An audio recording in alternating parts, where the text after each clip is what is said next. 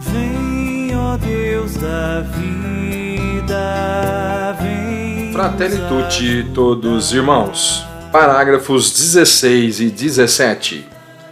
Nesta luta de interesses que coloca todos contra todos, em que vencer se torna sinônimo de destruir, como se pode levantar a cabeça para reconhecer o próximo ou ficar ao lado de quem está caído na estrada? Hoje, um projeto com grandes objetivos para o desenvolvimento de toda a humanidade soa como um delírio. Aumenta as distâncias entre nós e a dura e lenta marcha rumo a um mundo unido e mais justo sobre uma nova e drástica reviravolta. Parágrafo 17.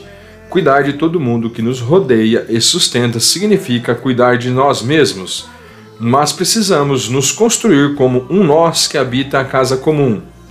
Tal cuidado não interessa aos poderes econômicos que necessita de um ganho rápido.